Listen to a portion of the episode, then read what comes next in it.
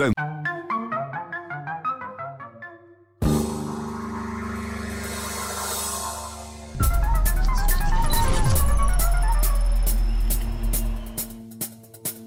Va ora in onda Zoom, il drive time in mezzo ai fatti con Antonino Danna.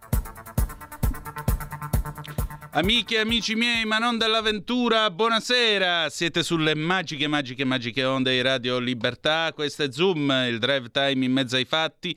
Io sono Antonino Danna e questa è la puntata di lunedì 20 di marzo dell'anno del Signore 2023. Finalmente siamo arrivati all'equinozio di primavera. Tra l'altro, oggi è la giornata mondiale della felicità. Insomma, l'augurio è che voi possiate essere felici. Del resto, come diceva eh, Trilussa in una sua poesia, c'è Stannape che se posa eh, sopra un bottone de rosa, poi lo succhia e se ne va.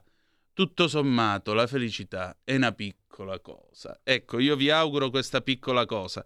Intanto, grazie ancora una volta per essere con noi. Vi ricordo, date il sangue, in ospedale serve sempre, salverete vite umane chi salva una vita umana salva il mondo intero. Secondo appello andate su radiolibertà.net, cliccate su Sostienici e poi abbonati, dopodiché andate a scegliere il modo in cui supportare questa radio. Potete andare dai semplici 8 euro mensili della Hall of Fame fino ai 40 euro mensili del livello creator che vi permetteranno di essere coautori di almeno una puntata del vostro show preferito con il vostro conduttore preferito. Ma banda alle ciance lunedì, lunedì si parte, si balla.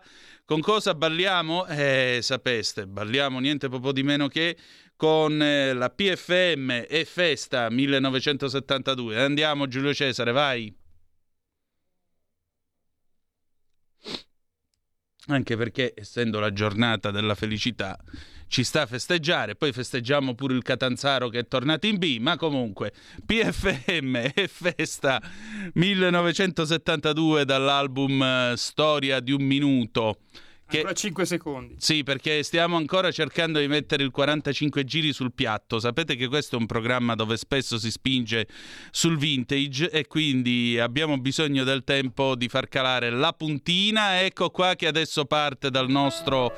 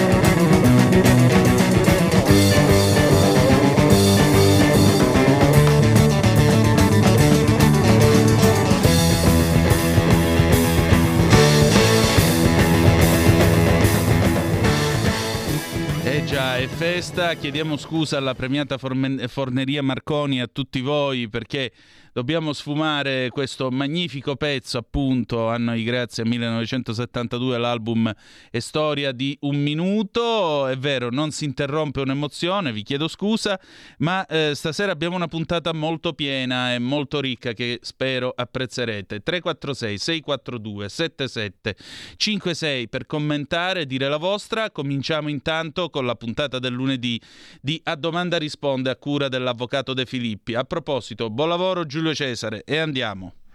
Radioascoltatori, buongiorno. Avvocato Claudio De Filippi, Foro di Milano. Nonostante alcuni radioascoltatori abbiano segnalato anche in termini critici una direttiva approvata recentemente a livello europeo per quanto concerne la necessità di avere coefficienti energetici particolarmente evoluti, quindi la necessità di ripristinare eh, i tre quarti degli immobili in Italia, tanto per essere chiari. Tuttavia oggi abbiamo avuto altre segnalazioni che interessano molti radioascoltatori inerenti sempre alla materia, perché le novità che ci sono sono forti, delle tasse. Quindi ancora oggi si parlerà di tasse, la prossima volta si parlerà della questione delle case e come l'Europa vuole modificare le case degli italiani. Diciamo che l'interesse dei radioascoltatori, in generale degli italiani, per la materia fiscale è molto forte. Non abbiamo timore di dire che il centrodestra ha decisamente sconfitto la sinistra, soprattutto per merito, fatto e merito della politica in materia fiscale. La sinistra non aveva nessuna politica in materia fiscale, cioè il laissez-faire. Lo Stato deve essere pagato, le tasse ci sono e vanno pagate, punto e basta. Il centrodestra si è reso conto, più in contatto con la società, che la situazione attuale è veramente drammatica. Molte famiglie non riescono ad arrivare a fine mese e non riescono a coniugare le esigenze di vita con quelle di pagamento delle tasse. Nonostante ci sia la voglia, la, la, la desiderio di pagare le tasse, eh, questo non corrisponde alle reali possibilità. Quindi c'è uno stato di necessità, una forza maggiore per cui gli italiani non riescono a farlo. Abbiamo suggerito di, sempre in tempi non sospetti, già da mesi, di non fare una, una rottamazione di 5 anni, ma di fare una rottamazione di 10 anni, per le condizioni particolarissime di crisi attuali. Guerra, Covid, post-Covid, eh, crisi economica generale. Non ci hanno ascoltato. E, ehm, tuttavia, anche in seguito al fatto che la scorsa settimana, l'abbiamo detto, sono apparsi articoli di giornale, del giornale che fuori del coro ha preso in considerazione la notizia, dicendo attenzione, con questa con queste, diciamo, tregua fiscale, 12 condoni, non c'è nessuna traccia del cosiddetto saldo stralcio. I poveri, parliamoci chiaro, non hanno una corsia preferenziale. Gli è rimasta solo quella del sovraindebitamento. Nessuno ne parla. È strano questo, che non ci sia, mm, non ci sia comunicazione su questo argomento. I giornali non ne parlino, le radio, le tv, a parte questa, la radio Libertà. Attenzione, non possiamo far fare a tutti il sovraindebitamento. È necessario che lo Stato, dicevamo, verifichi mh, mm, la possibilità di portare da 5 a 10 anni le rottamazioni, da 5, da 6, da 72 rate a 120 rate le rateizzazioni. Ecco che c'è stato Consiglio dei Ministri scorsa settimana che ha previsto la possibilità con la legge delega in materia fiscale, che a tempi lunghi però potrebbe essere attuata anche a rate, ovviamente, vista la materia, di portare a 10 anni le rateizzazioni. Ecco, questo è un primo passo. Si arriverà a 20 anni, perché la situazione è talmente ingarbugliata e i cittadini, i professionisti, i commercianti, le partite IVA, i privati, le famiglie hanno accumulato tanti e tali debiti fiscali che non possono fare altro che pagare in tempi lunghi. Quindi, una volta che si sarà ottenuto 10 anni, si pensa già a 20 anni di tasse. Questo significa che lo Stato può programmare gli income economici, la politica di bilancio di quello che ne viene dalle tasse, in modo più chiaro, più sicuro, più fidefacente. Eh, oggi c'è molta incertezza su chi pagherà, quanto pagherà e quanti saranno coloro che pagheranno. In effetti, pochi sembrerebbe, come l'articolo di giornale di cui parlavamo, 2, massimo 3 su 10 pagheranno sicuramente. Tutti gli altri c'è grande incertezza, potrebbero anche non pagare. Ecco che allora si parlava di sovraindebitamento come unica speranza. Ma quando si parla di sovraindebitamento con eh, legge 3 2012, il modello DALS di cui abbiamo parlato, che nessuno conosce, che può portare anche a risparmi fino al 95%, questo lo Stato non può piacere. Quindi la strada maestra non è certo per tutti, per alcuni sì, il sovraindebitamento. La strada maestra è l'allungamento delle rate, non solo delle rateizzazioni, ma anche delle rottamazioni. Allora, mi sono andato a verificare la storia delle rottamazioni in Italia. Sono quattro. La prima del governo Renzi, cinque anni. La seconda del governo eh, nel 2017. Nel 16, 17 e 18 ci sono state tre rottamazioni. Poi c'è stato due anni di pausa, ci sono stati due anni di nulla, per cui dal 18 al 22, diciamo, sono ben tre anni, sono quattro anni. C'è stato un buco in cui non si sono fatte rottamazioni, non si è fatto nulla o poco. Questo è stato colpa del governo Draghi. Nessuno parla di ciò. Nessuno dice che il governo Draghi ha fatto tra intimazioni e pignoramenti oltre 20 milioni di atti di intimazione e pignoramento agli italiani. Questo è stato un grande errore. Si sarebbe dovuto fare ben altro. Quindi una politica di tregua, una politica di ottenere il massimo possibile dai contribuenti in tempi più lunghi. A questo punto la battaglia, forte battaglia, è quella di cambiare le rottamazioni. Le rottamazioni di 5 anni che come abbiamo visto hanno interessato, io sono andato a verificare un po' tutta la situazione delle varie rottamazioni, siamo alla quater adesso, hanno interessato sempre circa 2 milioni di contribuenti. È molto poco questo perché i contribuenti interessati sono molto di più. E quindi il fatto che solo due massimo milioni di contribuenti, a volte anche meno, abbiano aderito alle rottamazioni, la dice lunga sulla questione, eh, diciamo, della, dell'affrontare il problema da parte dei partite IVA e famiglie. E, e qui sembrerebbe che molti si disinteressino totalmente, non vogliano pagare, punto, tu cur ma perché forse non possono, perché le condizioni sono così pesanti che non permettono di, eh, di fare nulla. Allora la necessità è quella di cambiare l'impostazione, di dare un'impostazione, dare più tempo, dare possibilità di pagare non il 10% di quanto dovuto, ma il 5% con la prima rata. Avere una prima rata del 5% e non del 10%, avere una del 39 di luglio, 30 di luglio, 10% di quanto dovuto. È tanto. Il, la prima rata dovrebbe essere, per esempio, abbiamo già detto, se la rottamazione dà un vantaggio di circa il 50%, se io debbo 100.000, io devo pagare 5.000 pari al 10% del 50%.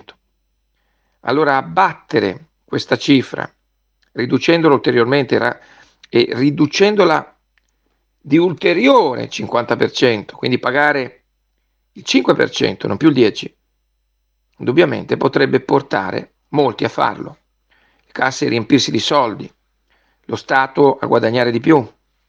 E quindi questa battaglia è una battaglia da fare tutti insieme, da far capire che gli italiani sono un popolo non di evasori ma di gente onesta, che ha dichiarato le tasse perché le voleva pagare, ma non ce l'ha fatta.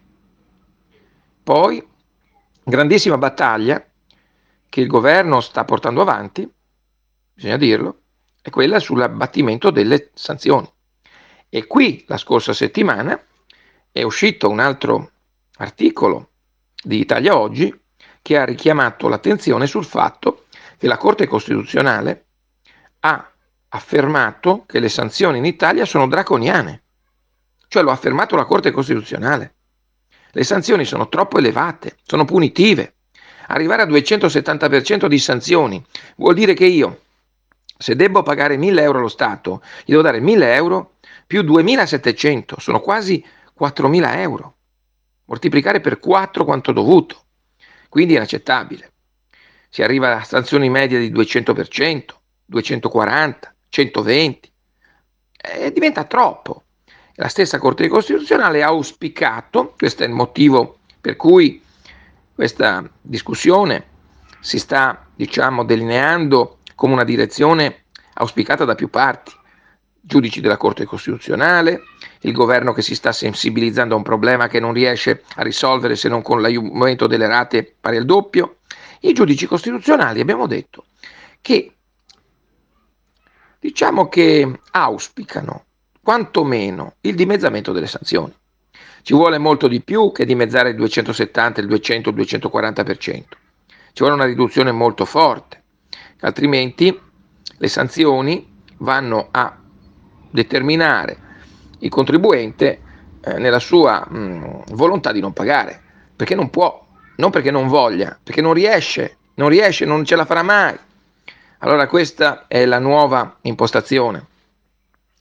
La sinistra pensa ai diritti delle minoranze, pensa ed è legittimo, lo faccia pure. Centrodestra deve pensare al diritto degli italiani generale di riuscire a pagare quello che è di Cesare, sempre che quello che è di Cesare non diventi impossibile da pagare. Per concludere, la scorsa settimana il governo, riunitosi al Consiglio dei Ministri, ha dato il via, l'avevamo già anticipato tra le righe prima, alla riforma della eh, tassazione, la legge delega sulla tassazione, tassazione del futuro, con l'applicazione di una flat tax, cioè cosiddetta tassa piatta pari per tutti, inizialmente per certi redditi fino al 15%. Tutto questo e porta a pensare che il desiderio di chi ci governa sia quello di riformare completamente la materia fiscale, partendo anche dall'IRPEF, dalla IRAP, che sono due sigle che determinano, eh, che determinano una tassazione molto pesante sui redditi e quindi eh, i redditi tassati fino al 41%. Partendo da mh, mm, che ci siano tre aliquote, non più quattro, la prima dal 15%, l'ultima sempre al 40% e passa. Ecco, questa è la, la, questa è la frontiera, abbattere pure la, la liquidità IRPAF al 40% e passa, è insostenibile. Quindi eh, non è che questo primo passo sarà quello definitivo ovviamente, ma è una, nella giusta direzione, un passo nella giusta direzione che vada a far partire le aliquote per i, per i redditi più bassi del 15%, che interessa a tutti autonomi e dipendenti. E allora questa direzione che parla di abolizione o riduzione forte dell'IRAP, che parla di riduzione dell'IRPEF, è giusta, è la giusta direzione, rimane fuori sempre in materia fiscale la politica sull'IVA. Un IVA al 22% diventa per certi aspetti inaccettabile perché, eh, perché incide sui consumi in modo eh, draconiano e quindi lì l'ipotesi di togliere l'IVA su alcuni, eh, su alcuni eh, prodotti alimentari, per esempio, eh, e quindi eliminarla, abbatterla, ridurla e tutto questo va nella direzione di ridurre le tasse.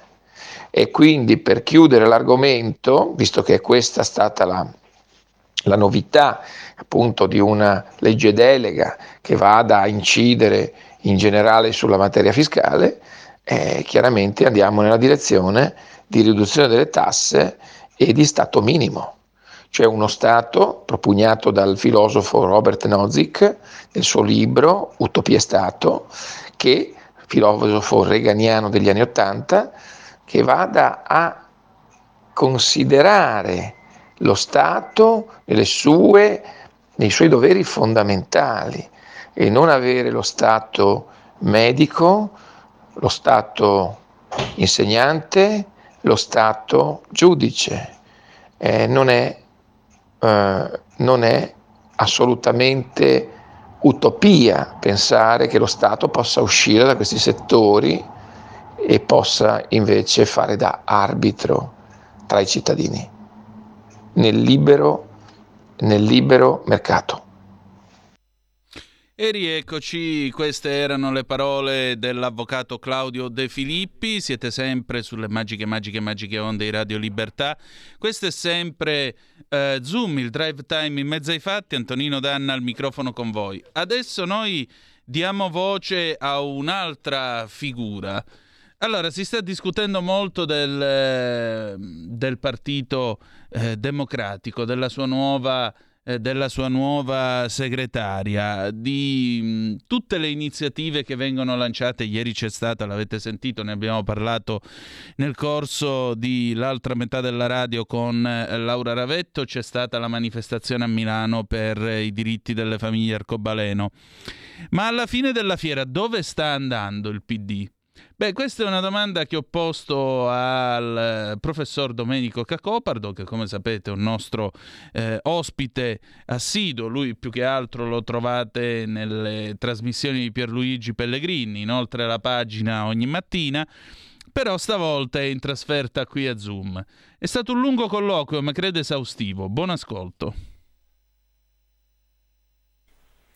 Allora, stasera Zoom io ho il piacere di avere un ospite che generalmente voi ascoltate al mattino con Pierluigi Pellegrin. È il professor Domenico Cacopardo, magistrato eh, che eh, ha prestato servizio eh, nel, anche al Consiglio di Stato di questo paese, un eh, collega, tra virgolette, e con il dovuto rispetto perché anche lui scrive su Italia Oggi come me e naturalmente anche uno scrittore perché eh, ha scritto alcuni romanzi gialli e quant'altro. Ho chiesto e il professore con molta cortesia mi ha dato la sua disponibilità a questo colloquio perché nei giorni scorsi mh, il professor Cacopardo su Italia Oggi scriveva appunto dell'avvento del nuovo PD di Schlein, questo PD che non avrebbe avuto più i cacicchi, questo PD che si sarebbe liberato insomma di tutte quelle figure, vedasi i vari De Luca, Emiliano, eh, Franceschini e compagni, che in teoria sarebbero il male del partito, comunque quelli che eh, deciderebbero, eh, diciamo così, nelle segrete stanze il futuro e le decisioni da prendere eh, o comunque guiderebbero le decisioni più importanti all'interno del partito. È davvero così, professore? Soprattutto com'è che è partito, eh, com'è che è iniziata questa segreteria Schlein? Perché mi sembra che eh, si sia, il PD si sia fortemente radicalizzato in realtà, non è più quel partito che voleva essere in grado di raccogliere la base DC più una parte del mondo che veniva dall'esperienza comunista. Ben trovato. Buongiorno a tutti. E, mm, la domanda è una domanda eh, allo stesso tempo semplice e complessa perché eh, eh, mette il dito nel, in un punto che in qualche misura è abbastanza ancora oscuro. Come mai è stata fuori questa candidatura vincente della Schlein?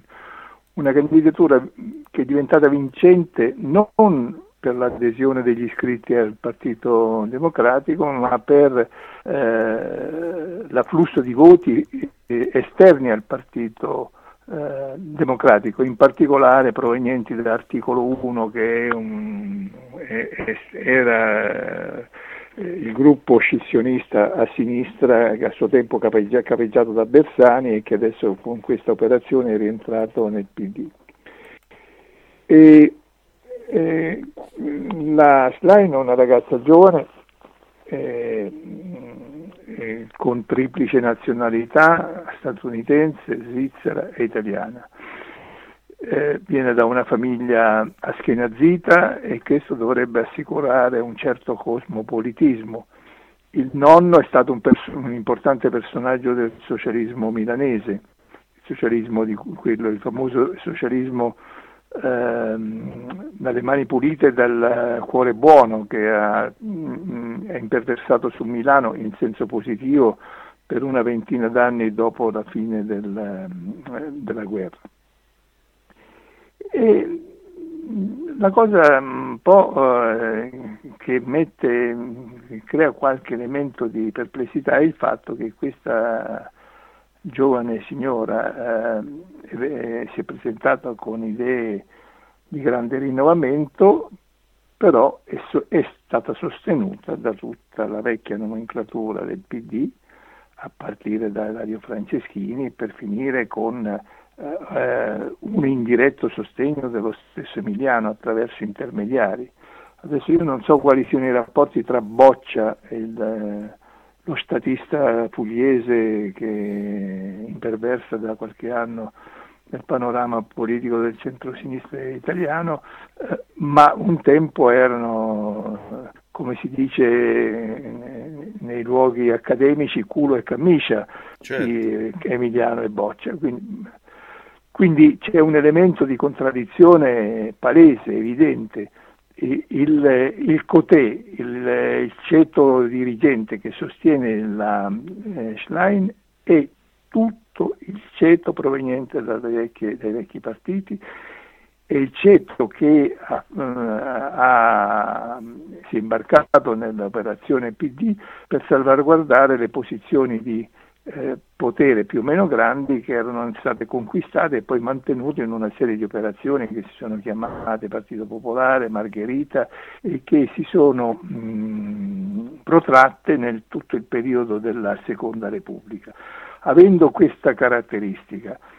Eh, la Seconda Repubblica ha, uh, ha, introdotto in qualche misura, eh, perché in qualche misura perché poi queste cose sono sempre uh, parzialmente vere e parzialmente errate, mh, una sorta di bipolarismo, un bipolarismo di aggregazioni, quindi di eh, eh, in cui i gruppetti marginali hanno un peso perché contribuiscono a determinare le maggioranze.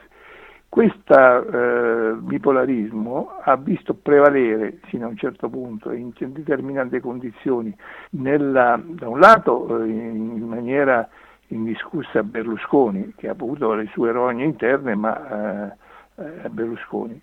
Dall'altro eh, questo schieramento che ha assunto vari nomi, l'Olivo, l'Olivo e che è stato, mh, la cui faccia eh, è stata rappresentata volta a volta da Prodi, da Rutelli, da Rutelli e anche parzialmente da D'Alema, e che in, in, gran parte, soprattutto con eh, diversi alcuni anni, eh, aveva, aveva un unico collante, L'unico collante era l'antiberlusconismo che era l'elemento intorno al quale si ritrovavano tutti i componenti della comitiva, senza tuttavia riuscire a esprimere una idea riformista, un'idea di Stato, un'idea di futuro di questo Paese realmente alternativa. E, e questo è stato un po' l'elemento che ha distinto questa, almeno una fase, sino al 2000. 2009 fino, a, fino al 2011 quando c'è stata eh, la crisi finanziaria e è stato chiamato Monti al governo e da quel momento sino a tutto il 2018 e poi anche dopo nel 2019 il paese è stato governato da un accordo eh, di patto destra-sinistra con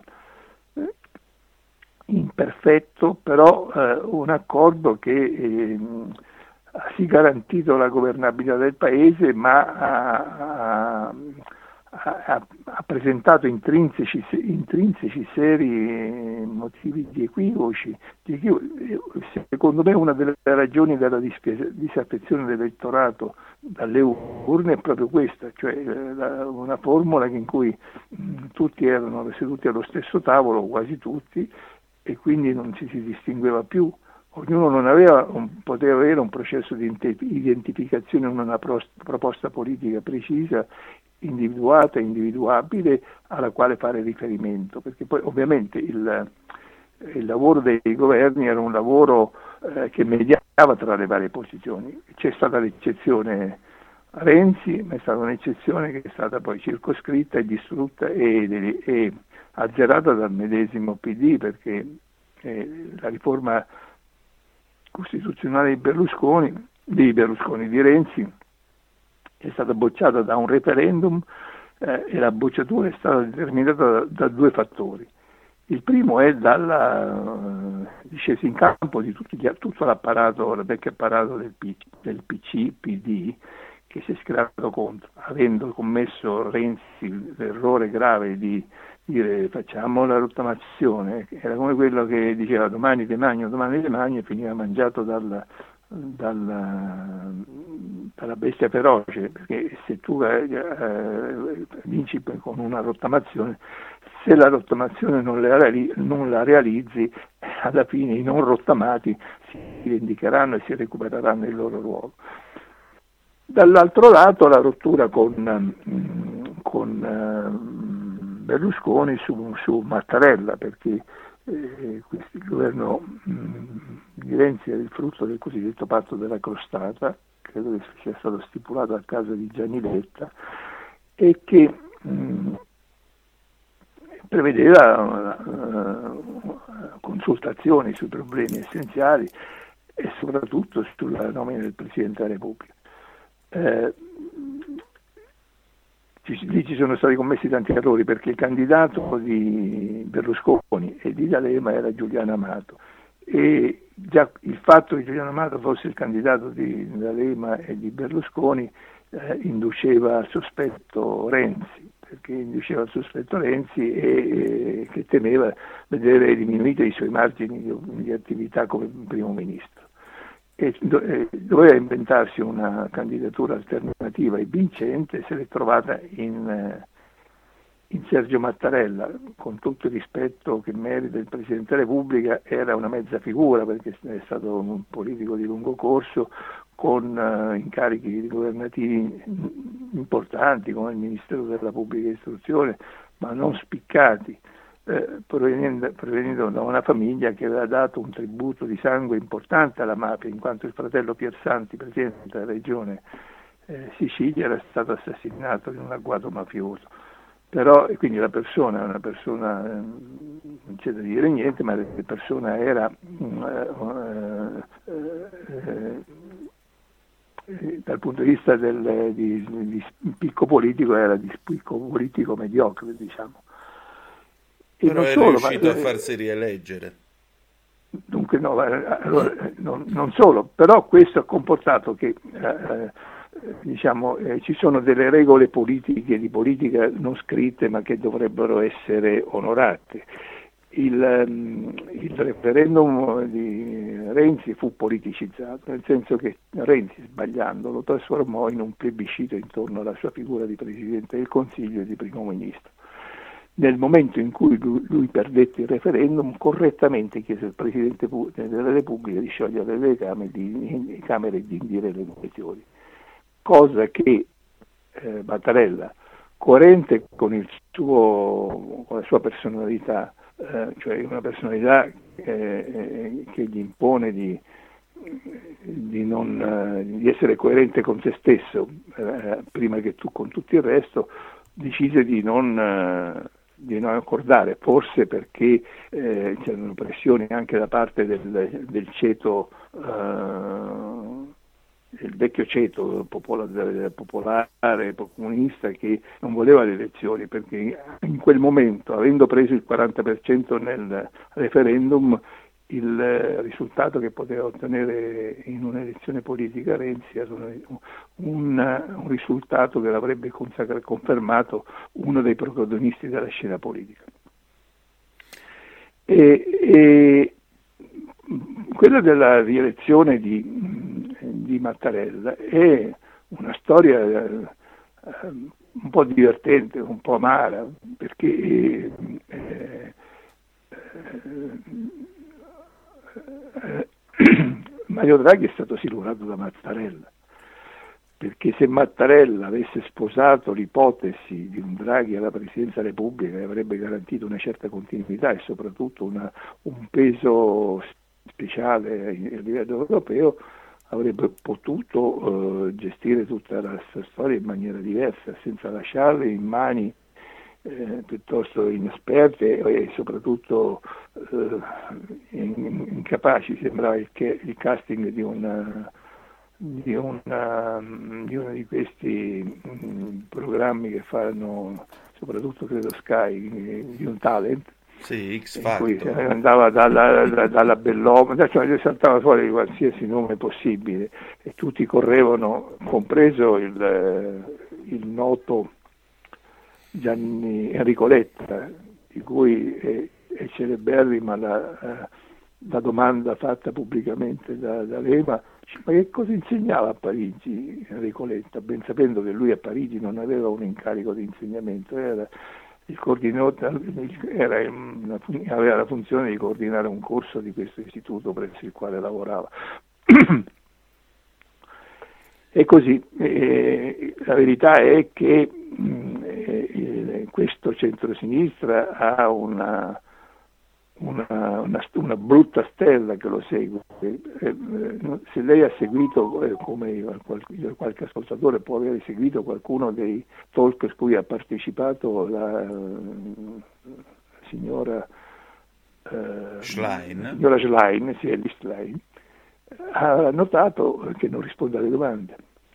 Cioè un, quando lei le domanda ma che cosa pensa di fare sul problema A, sul problema B, eh, lei eh, esce in una filippica più o meno demagogica, su, eh, però non risponde nel merito.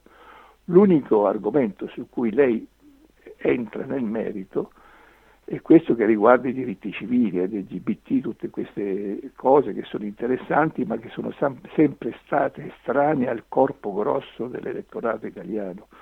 Eh, Togliatti era eh, molto prudente ed era contrario a che il PDC si, si immischiasse nella, nella, battaglia per il divorzio o per l'aborto.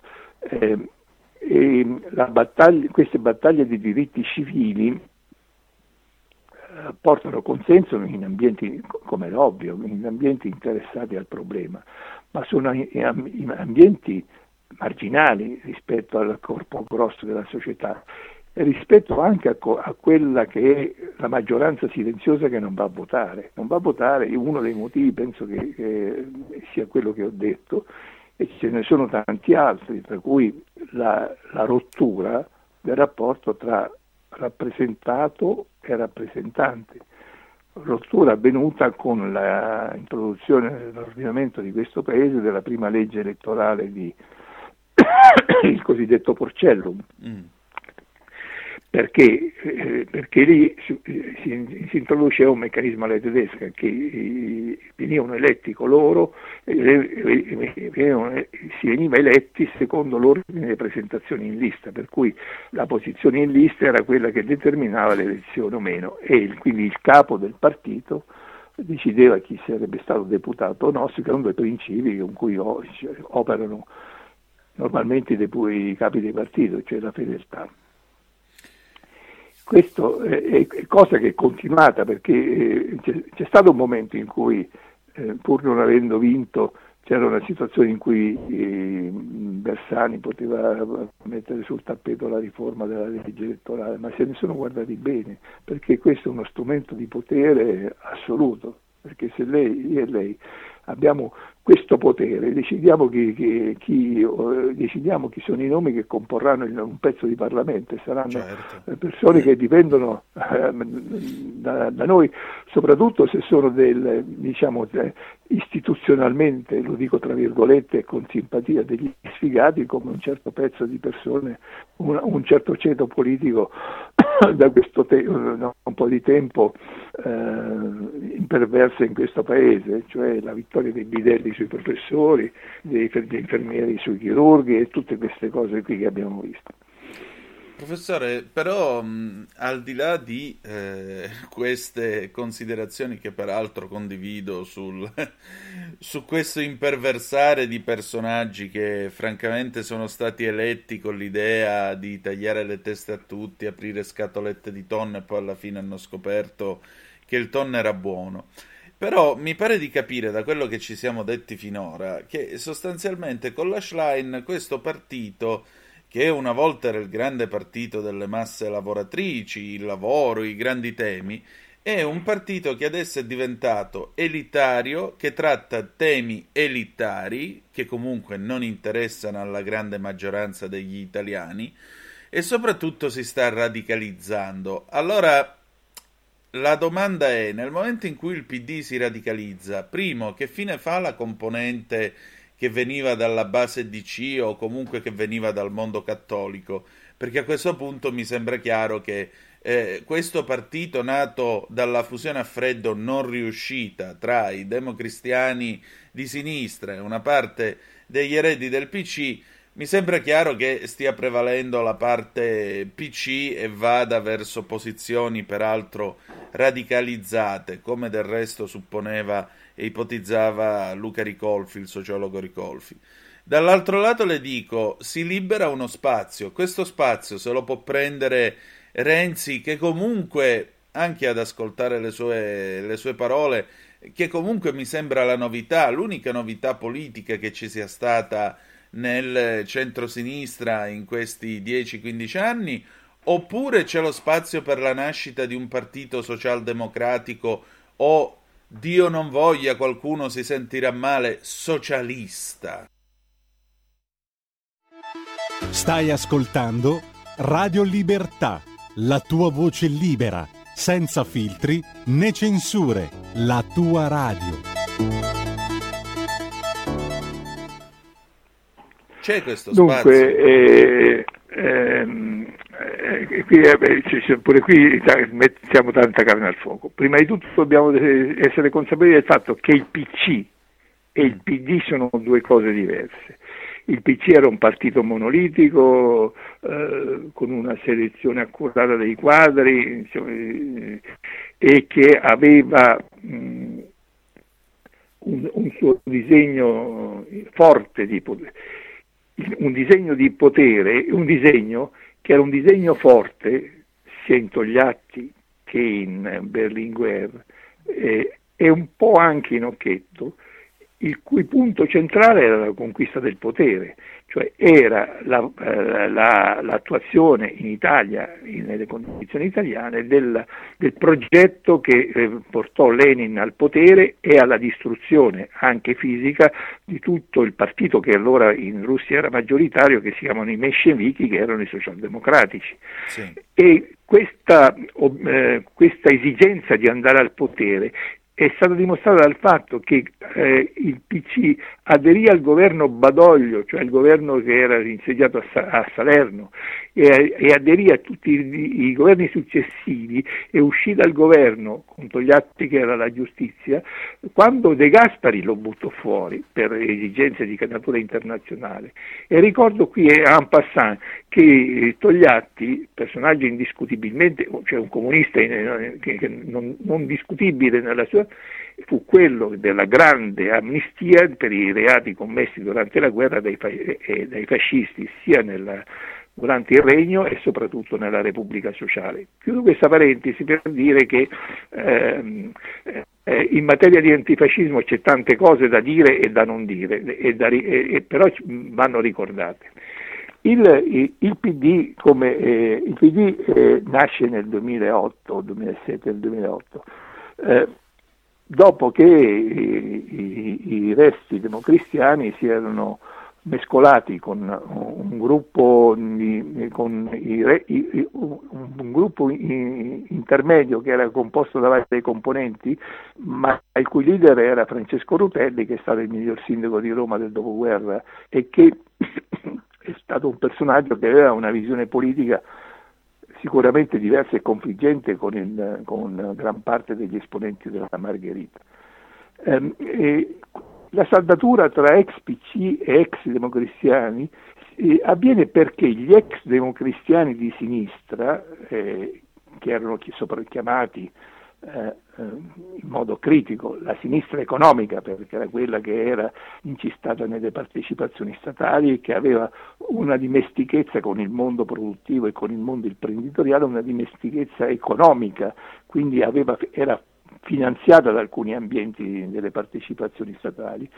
E, era la più facile che si po- potesse avvenire perché eh, questo pezzetto di democrazia cristiana era un apparato autonomo che eh, dove voleva sopravvivere e, che, e nel, e quello che rimaneva nei DS, ex e PDS, era la parte, eh, sì, la parte politicamente, politicamente i i, coloro che si ispiravano al vecchio PC, ma soprattutto coloro che controllavano, che questo è il piatto forte di tutta la situazione, uh, una importantissima, uh, rilevante eh, eh, messe di rapporti tra politici e mondo economico che faceva riferimento al PC, perché non dimentichiamo che il PC non solo aveva una, una serie di organizzazioni eh, vicine al partito di tipo territoriale che andavano dallo sport al volontariato e che ancora in parte esistono, ma soprattutto una importantissima armatura economica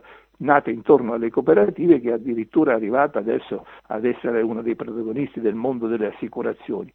E questi, e questi rapporti non sono cessati, sono, le, sono l'elemento, mh, il collante di alcuni gruppi, eh, cioè di questi gruppi, eh, di, di alcuni gruppi del PD che in maniera articolata o monolitica, secondo i casi, eh, continuano a difendere le loro posizioni e i loro rapporti anche se è cambiato il mondo, ma tuttavia eh, questo mondo delle cooperative che ha subito fallimenti, una serie di disastri perché eh, le leggi dell'economia poi alla, alla, fine prevalgono, tuttavia ha necessità di avere una rappresentanza politica e questa è costituita da questo pezzo, cioè il pantheon della Slime è composta da tutta gente che non l'abbandonerà mai, lei, anche se lei ehm, eh, eh, diventasse la teorica del, dello scioglimento della famiglia e il libero amore, gente come Dario Franceschini ha talmente l'esigenza di rimanere in questa struttura che non se ne andrà, eh, verrà, verrà tutto quello che non solo, ma lo sapeva che, che avrebbe, eh, eh portando la, Schlein alla segreteria, avrebbe cambiato fisionomia a questo partito. Eh, dobbiamo ricordare anche un altro fatto, che eh, nella, eh, il Partito Democratico nasce eh, sul consenso di alcuni personaggi, compreso Prodi, che in questa vicenda della Schlein ha avuto un ruolo, e ma soprattutto dall'impegno di Walter Veltroni di creare un partito democratico in senso democratico all'americana, cioè di, eh, quindi un partito interclassista che avesse rapporti con ambienti culturalmente eh, progressisti e che ma non gliene fregava niente del, del riformismo, eh, come abbiamo visto e lui aggiunse due paroline magiche. A questo congresso fondativo di Torino, partito a vocazione maggioritaria, che ha retto alle spasse d'un matin perché eh, eh, Walter Veltroni è, eh, lo dico eh, senza nessun astio, ma è il generale Fellone, alla vigilia delle elezioni del 2001, quando il eh, PD, non so di centro-sinistra come si chiamava allora, eh, era destinato a perdere, lui che era segretario del PD, dei DS, si dimise e si fece fare sindaco di Roma sostituendo Rutelli, cercando una, una posizione, un posticetto arripusato, dicono al mio paese, come al suo. Dopodiché, una, quando, la volta successiva, quando, quando, ha perso due elezioni da segretario del, del PD, eh, compresa quella eh, sarda dove, loro, eh, dove, il PD aveva puntato su quanto di più contrario alla storia della sinistra italiana, questo fondatore di Tiscali e, e improbabile editore del, del, dell'unità, eh, si è dimesso un'altra volta perché ha pensato, eh, io dico una parola un po' forte, perché lui pensa sempre ai cazzi suoi in, in ogni circostanza e le sue evoluzioni politiche sono sempre funzionali al, al raggiungimento dei propri interessi. Chiusa la parentesi il partito che adesso è stato eh, nato da questo travaglio di questo congresso è un, un, partito a vocazione minoritaria, lei ha ragione, perché la scelta di una cioè, perché ha vocazione minoritaria? Perché sulle grandi questioni che riguardano il Paese, cioè la collocazione internazionale, la politica europea, non ci sono spazi di manovra perché eh, eh, Giorgia Meloni eh, ha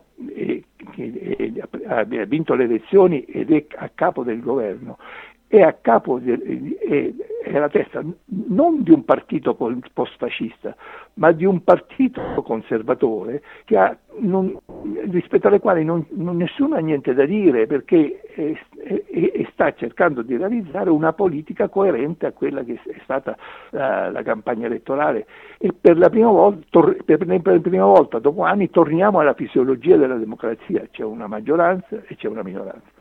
La minoranza, eh, eh, se la minoranza ha delle idee, allora eh, eh, eh le propone al Paese, ai cittadini, in maniera da dire guardate questi stanno sbagliando, noi abbiamo le idee giuste, ma questo non c'è perché ha, eh, la ragazza non ha nessuna preparazione da questo punto di vista. Il resto, il, il, la parte grossa del controllo del partito è in mano appunto ai vecchi marpioni, ai cacicchi, che hanno interessi di tipo diverso da perseguire e quindi l'unico modo con cui lei può eh, eh, distinguersi eh, sono le questioni dei diritti civili o, eh, che sono purtroppo o per fortuna sono nel paese sostanzialmente marginali. Non, eh, non, ci, non, c'è un argomento che può smuovere un pezzo di maggioranza di questo paese in questo momento e non ce l'avrà nemmeno dopo. Lei introduce un discorso interessante, tra l'altro il mio pezzo di domani sul, sulla Italia Oggi di questo parla.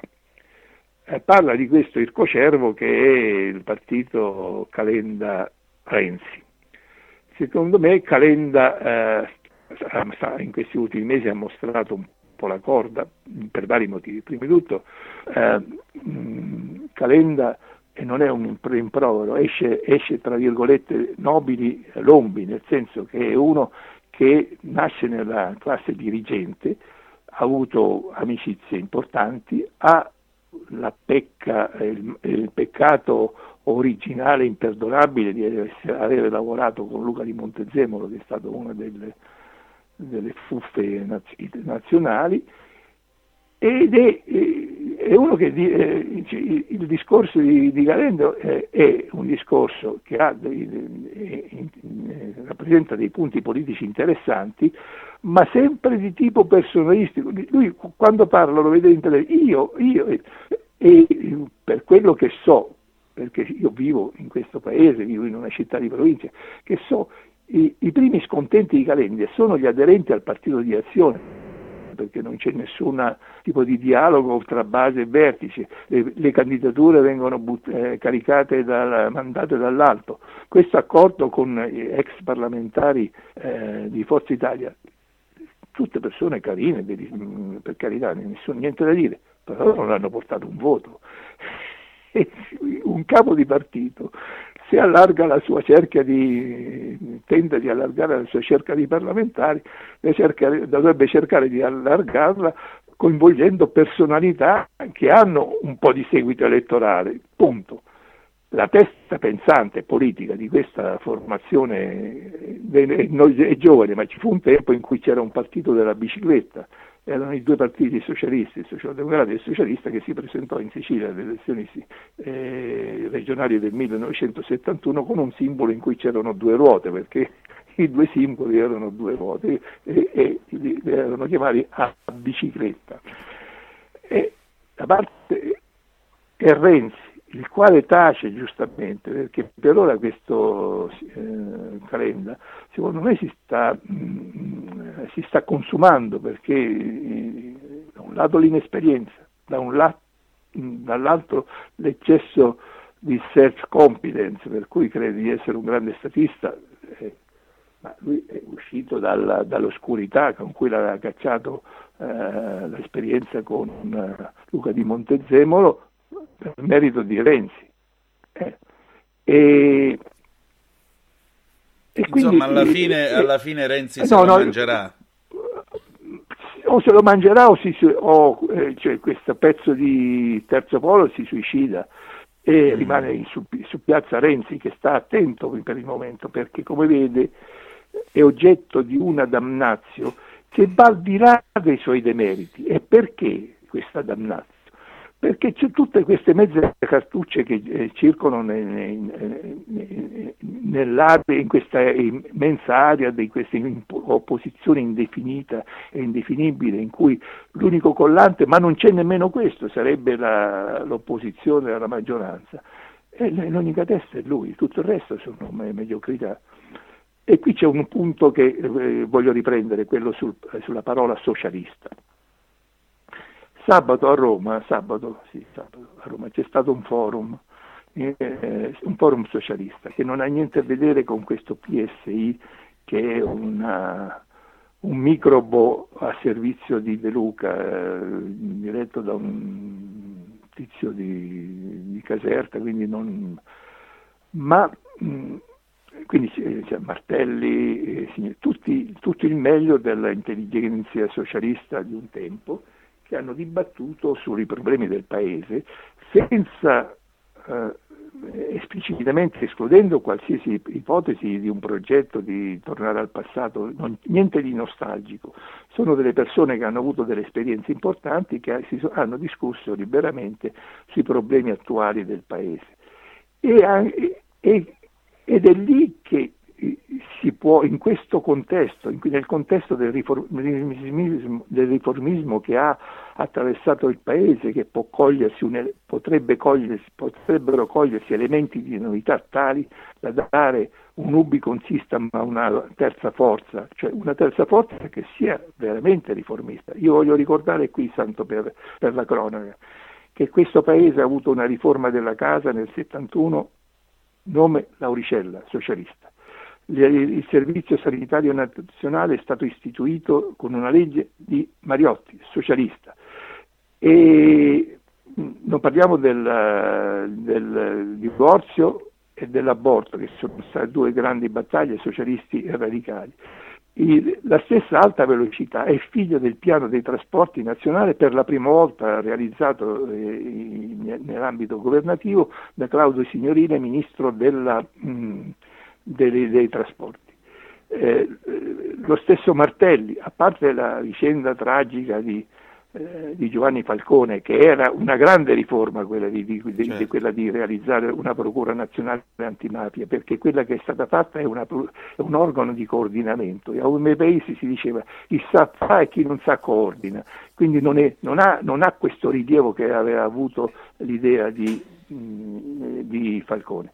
Ma Martelli, eh, la, la legge sulla cittadinanza è una legge che ha fatto Martelli e qui bisogna dire anche un'altra cosa, che purtroppo non, non, esce, non esce perché, non esce perché il, il, mondo dell'informazione italiana è pigro, non si vuole documentare, non guarda. Gli ussoli esiste e già in, in, nell'ordinamento italiano prevede gli ussoli, perché chi nasce in Italia anche da genitori stranieri eh, eh, al compimento del diciottesimo anno ha il diritto di eh, ottenere la cittadinanza italiana, ne deve fare richiesta. Eh, ma è, è, è, allora, un conto è dare, la, eh, dare eh, ehm, ipso facto la cittadinanza a chi nasce in, italiano, in, Italia, creando una differenza con i genitori, perché i genitori sono ma, ma del Mali, del Marocco, della Tunisia e si trovano ad avere un figlio italiano, cioè eh, intervieni con una norma dello Stato in un rapporto familiare che, no, che è un rapporto tipicamente privato e privatistico, ma tu gli, gli, gli, dici tu sei nato in Italia, hai fatto le scuole in Italia, a 18 anni tu puoi decidere se diventare italiano o rimanere eh, nazionalità che hai. E il procedimento è un procedimento obbligato, a meno che non ci siano questioni giudiziarie, e, e quindi lo Ius Soli esiste già ed esiste anche una forma surrettizia di Ussoli che dice che dopo dieci anni che uno straniero vive in Italia, lavora e tutto il resto e non ha condanne penali e non si occupa, può ottenere la cittadinanza italiana. Professore, il massimo che si può fare... Eh? Sì, il, il massimo, massimo che si può, può fare? Eh, cioè, dieci anni sono troppi, mettiamo otto anni, sette anni, ma non questo, non cambia la situazione. E questo fatto, gli Urus hanno fatto una campagna elettorale su una cosa che non c'è, che c'era già, e che cambiarla è una, è una, grossa, una solenne stupidità e anche è una forma di, quest, è una forma di, di violenza, perché eh, il fatto che un, un, giovane figlio di stranieri nato in Italia ha il diritto di scegliere se essere italiano o no è un fatto positivo, è un fatto di avanzamento, di crescita, di maturazione, non puoi imporre alla nascita di essere italiano. Eh, teniamo presente, e, cosa di cui si parla poco, che la nazionalità italiana non è una nazionalità ambita, le nazionalità ambite sono quelle tedesche e quelle eh, britanniche, eh, almeno in quest'area del mondo. E quindi, eh, tant'è vero che la, tutta l'immigrazione che subiamo è una immigrazione di passaggio che serve poi ad andare in Francia, in Germania o, o di là dal, dalla Manica. Professore, Ora, senta, secondo lei... Sì. Eh, secondo prego, lei? Mi, mi dica... Secondo lei è possibile eh, mettere come un argomento forte di una campagna elettorale questa storia dello Ius Soli. Tra l'altro, qui parliamo della campagna elettorale del PD, questi non votano. Ecco. Non essendo cittadini italiani, non votano. Ma chi cavolo parli? A chi chiedi i voti per gli Ius Soli? Infatti. Ma a questo punto, professore, tirando un po' le somme di questa nostra conversazione, ringraziandola del suo tempo, mi sembra evidente che eh, il PD non è altro che un partito che alla fine racchiude un centro di interessi e di affari che vanno oltre la politica. La Schlein è semplicemente un comodo paravento per tutte queste realtà, appunto i cacichi che continuano a vivere e prosperare sensibilmente e tranquillamente. Quindi l'unico che davvero può guadagnare, può prendere voti che una volta andavano al PD, resta sempre Matteo Renzi, che è lì e aspetta Eccoci. con molta calma. È così. Non solo, ma tutta questa operazione, cioè, eh, mente, cioè, un dietrologo direbbe che questa è l'operazione della slide, è un'operazione organizzata da, da Giorgia Meloni e dai suoi servizi segreti, perché niente di più può, eh, può, favorire e aiutare il lavoro del governo di questa cosa, perché lei ha detto faremo l'opposizione dura, e fai l'opposizione dura, dici no, no, no, no, e poi con i no dove vai? Da nessuna parte da nessuna parte, partito non a vocazione minoritaria, ma a vocazione ultraminoritaria. E, mi sembra, e questo mi sembra il ritratto finale che emerge da questa nostra conversazione. Professore, non la ringrazio un, molto. Un'ultimissima, sì. non, è, non, è, non è una, eh, una valutazione positiva, perché nella fisiologia che abbiamo detto che è stata reinstaurata in Italia dalla vittoria di, un, di, una coalizione delle elezioni del 25 settembre, sarebbe necessario che ci fosse un'opposizione, eh, un'opposizione anche propositiva, perché non è mica detto che l'opposizione si fa con il no, mm. si fa con, eh, articolando proposte alternative eh, e questo non c'è. Quindi sta a questa maggioranza, almeno per ora, trovare in se stessi i limiti della sua azione politica e il punto di equilibrio, perché dall'altra parte non c'è, è una prateria, è una prateria libera. E vedremo che cosa succederà. Grazie. Grazie a lei, buongiorno. Sono stato quant'è? mezz'ora. Stai ascoltando Radio Libertà, la tua voce libera, senza filtri né censure, la tua radio.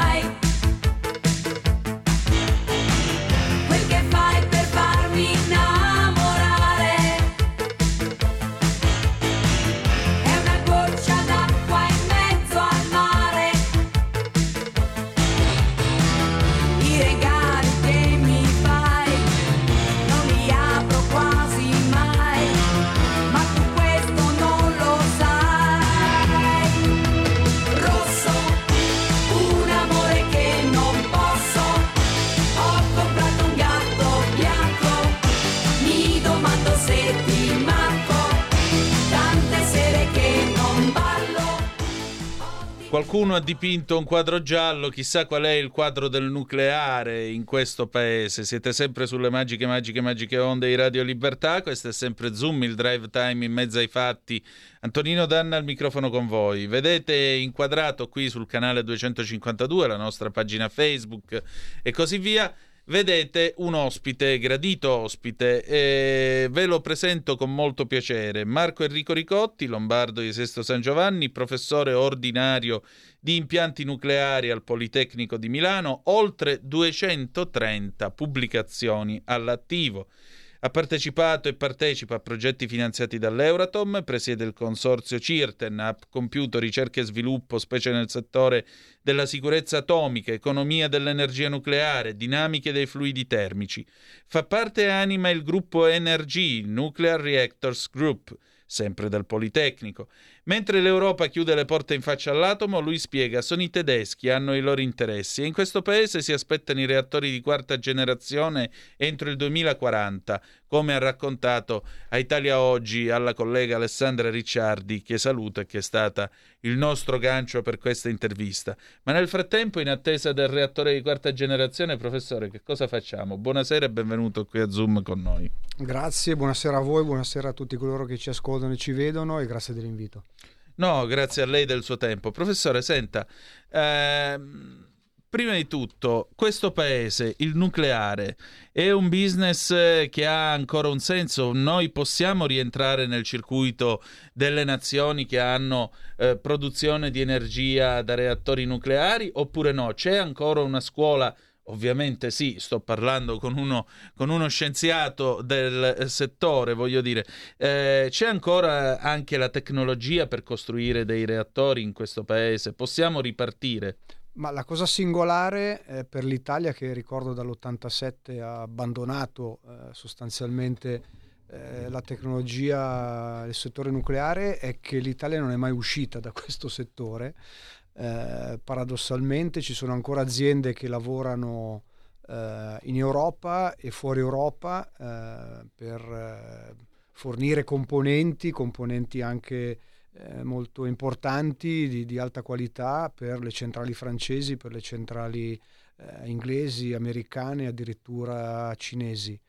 Ehm, certamente la, la, supply chain, cioè il, il gruppo eh, di aziende nucleari eh, italiane non è più quello degli anni Ottanta, ma non siamo, uh, non siamo, assolutamente a zero. Ricordo che eh, l'Italia è la seconda nazione in termini di aziende eh, che fornisce componenti e sistemi al grande reattore a fusione ITER in costruzione in Francia. Ovviamente la prima è la Francia, ma per ovvi motivi eh, molte aziende sono sul territorio, sono sul sito, quindi è più facile eh, vincere contratti e essere coinvolte. L'Italia eh, a livello competitivo, quindi se, senza accordi di eh, condivisione di attività tra, tra, le parti, tra eh, le nazioni che stanno collaborando, eh, ha vinto in gara, in gara aperta, molti, molti di, di questi contratti. Insomma, professore, diciamo che elementi ci sono ci sono anche eventualmente le industrie. Lei prima di andare in onda mi raccontava di questa azienda piacentina che produce componenti per i reattori e per le turbine delle centrali atomiche, in questo caso francesi, ma eh, addirittura gli americani sono andati a prendersi con la Westinghouse un'azienda nel Triestino e così via. Ma allora, a maggior ragione, se le teste e diciamo così l'hardware c'è, chi è che deve dire ragazzi questo è il piano, da ora si comincia a costruire? E perché ogni volta c'è sempre questa sindrome di Chernobyl? Perché voglio dire, lei è qui da una ventina di minuti, mezz'ora, abbiamo colloquiato, io l'ho guardata attentamente, mi passi la battuta, lei respira dal naso, non dalle branchie. sì. Quindi il nucleare non è così pericoloso, però Chernobyl è sempre nella testa di tutti. Perché c'è questa psicosi, professore? Ma allora, eh, il tema della sicurezza è certamente un argomento molto sensibile insieme al tema dei rifiuti nucleari mm. presso l'opinione pubblica ed è assolutamente ragionevole che sia così.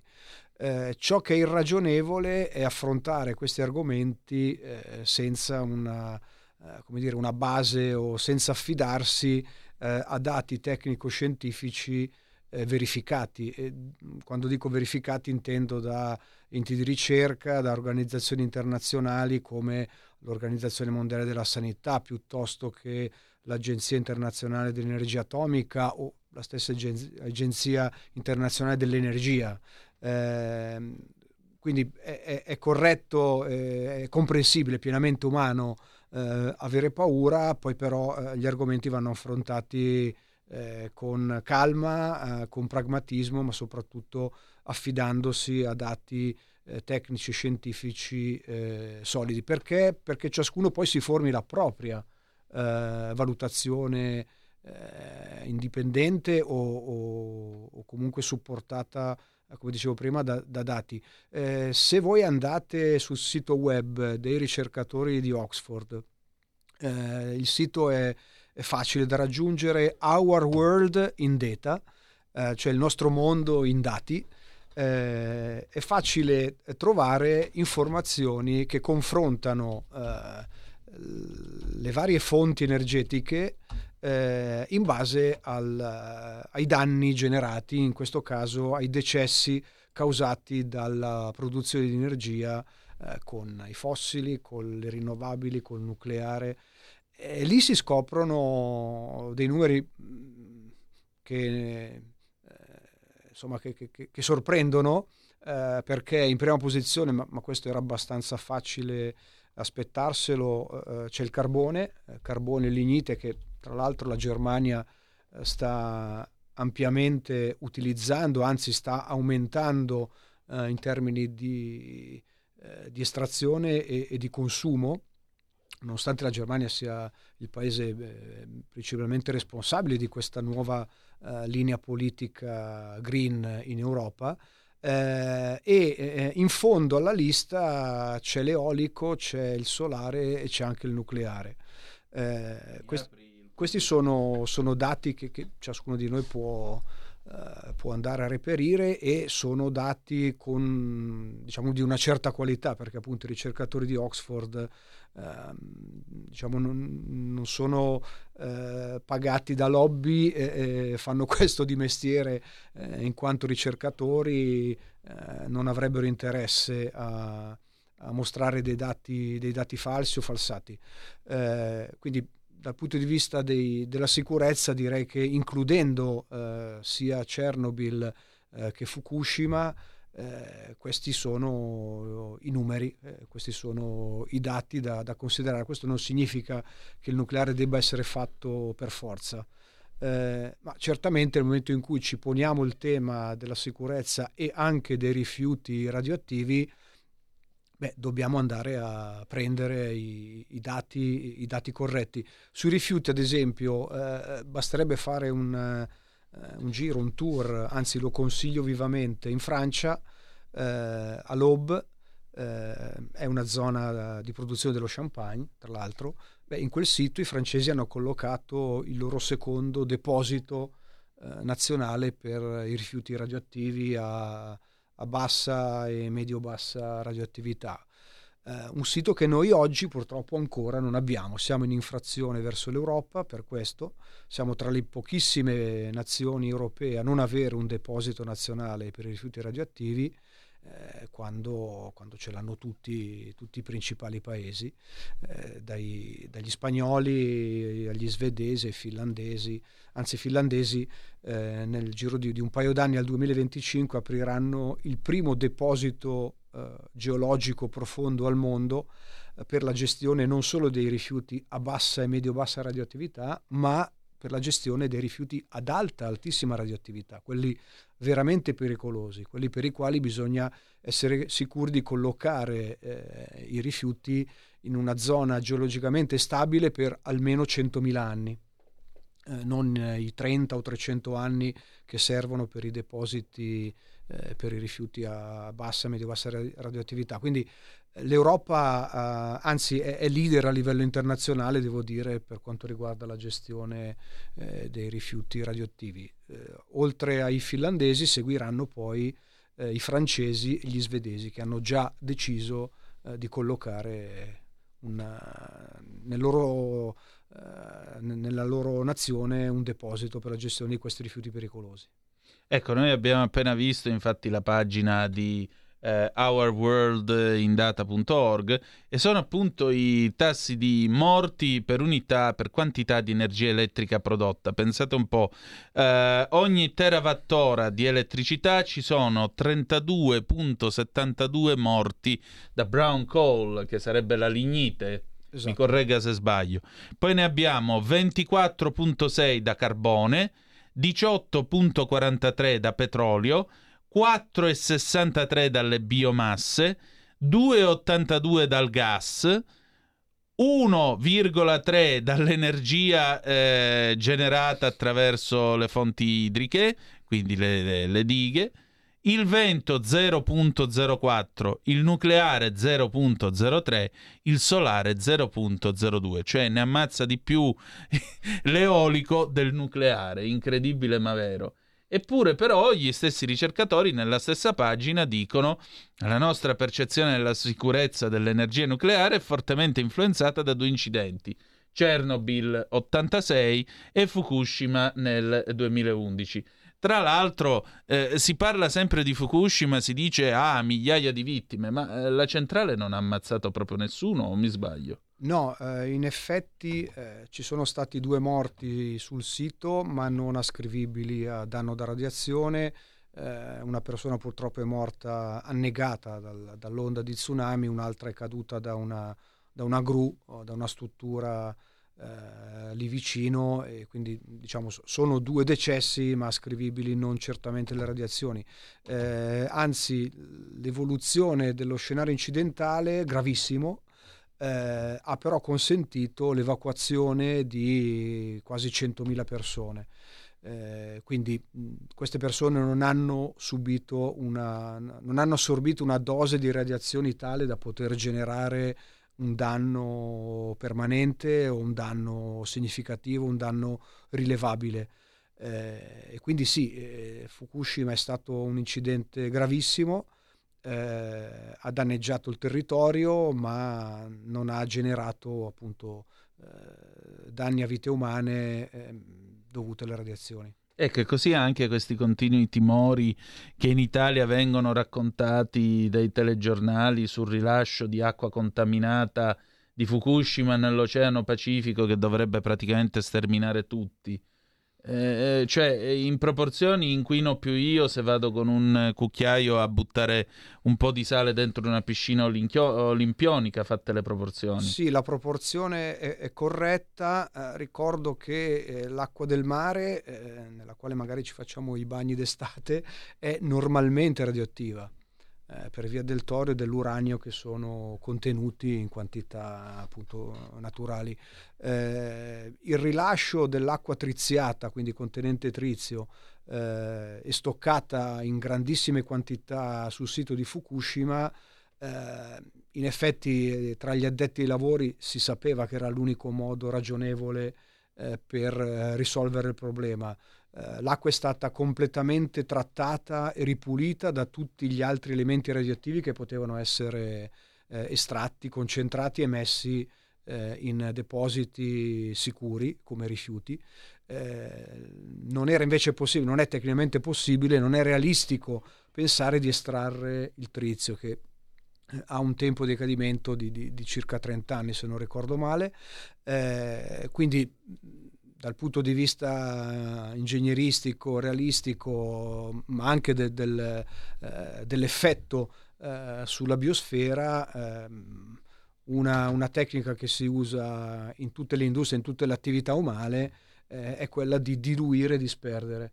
Eh, qual è l'impatto? È quello che diceva lei. Eh, è praticamente irrilevante l'aumento della radioattività degli oceani per effetto di questo sversamento.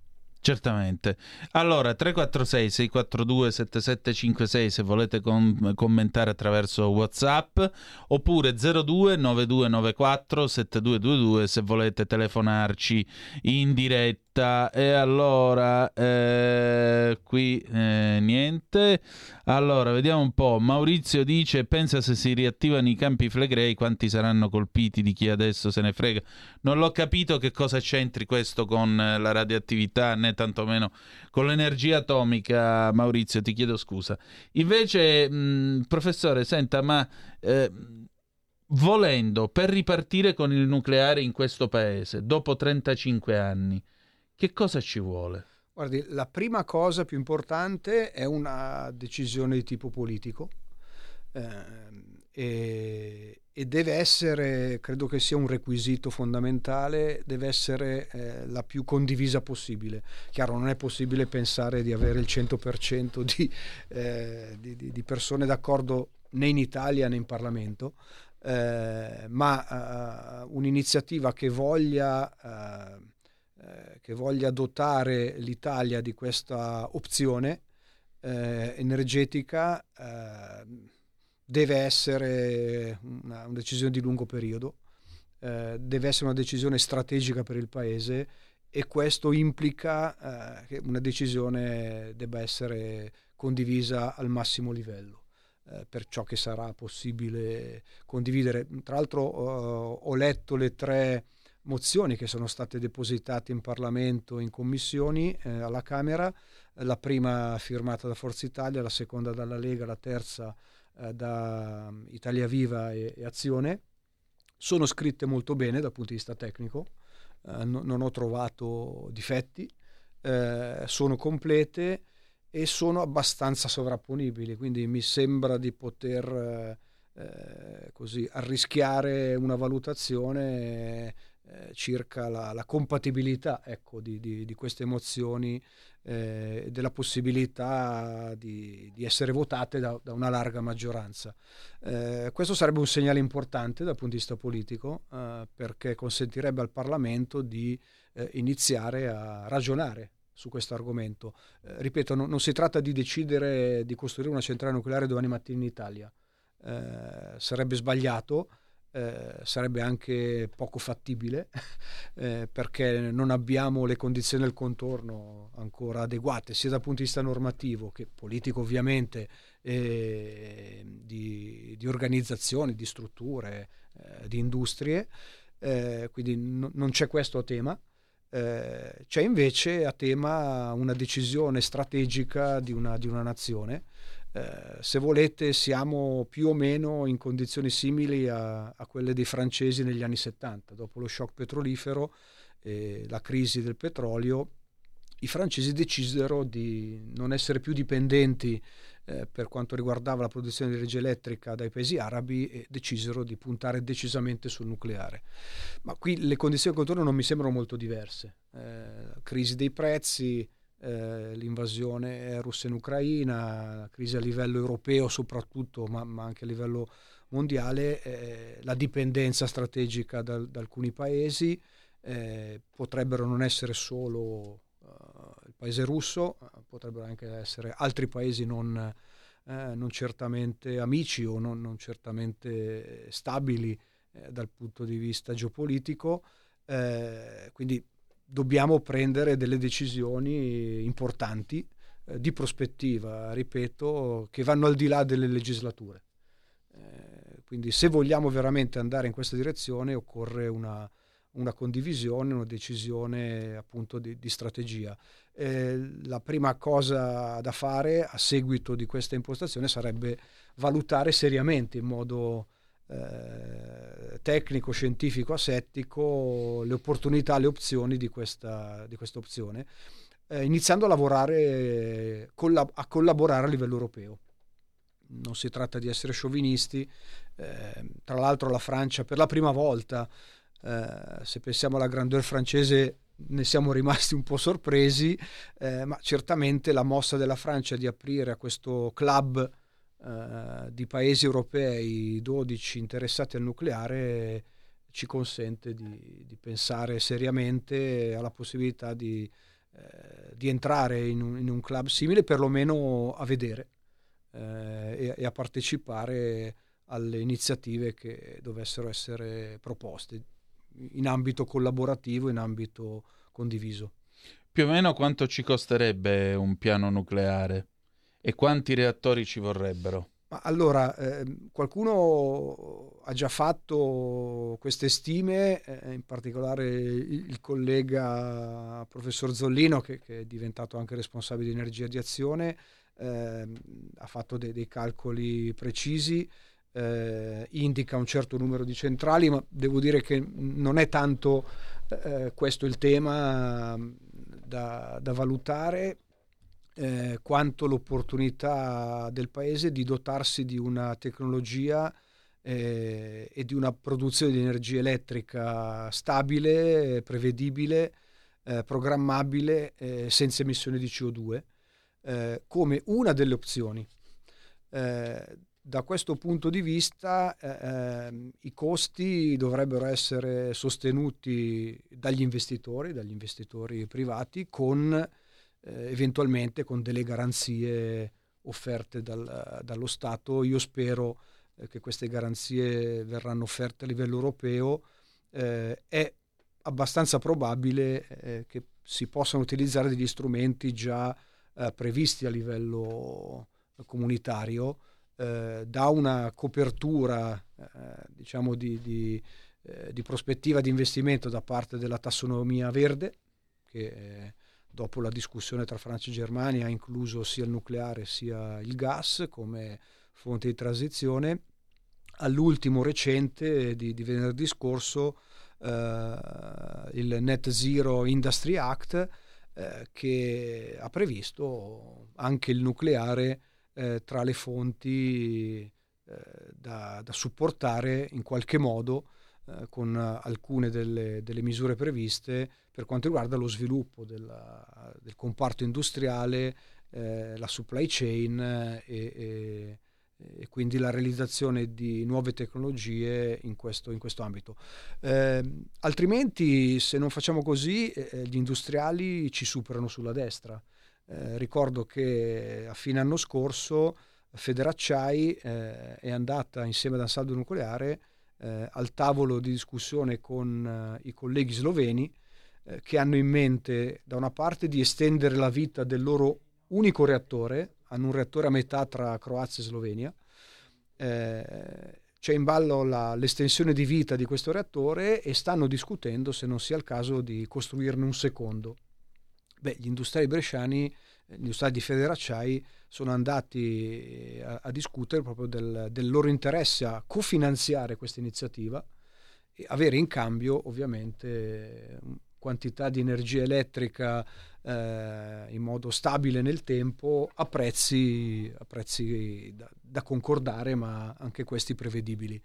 Eh, quindi se non si muove il decisore politico, eh, se non si muove eh, diciamo, il governo e eh, la struttura italiana, si muovono gli industriali. Gli industriali non hanno diciamo, tempo da perdere, tra virgolette. Eh beh, certo e, hanno soprattutto tutto da guadagnare da un accordo del genere. Professore, senta, ma uno squadrone nucleare in questo paese, quindi diciamo 10-15 reattori, in funzione, di quanto, quanto, tempo ci metterebbe più o meno a ripagarsi e poi quanto, di quanto si ridurrebbe la nostra bolletta? Allora, eh, direi che eh, forse sarebbe più conveniente agire per step, mm. per passi, eh, e quindi a valle di una prima imprescindibile decisiva eh, discussione parlamentare, eh, un primo step potrebbe essere quello di eh, siglare degli accordi, degli accordi con chi in Europa si occupa di nucleare e ha in mente di sviluppare nucleare.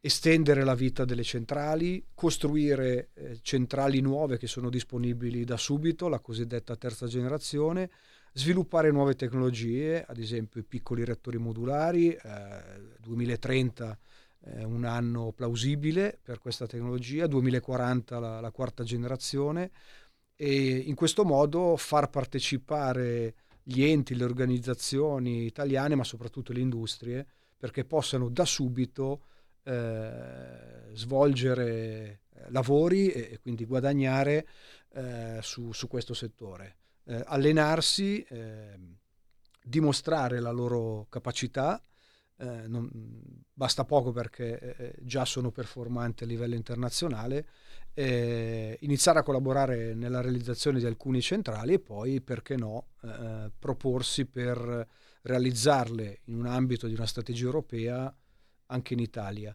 Eh, 1, 10, 15 direi che eh, lascio ai, ai, programmatori decidere quante, eh, quali e, e, e dove.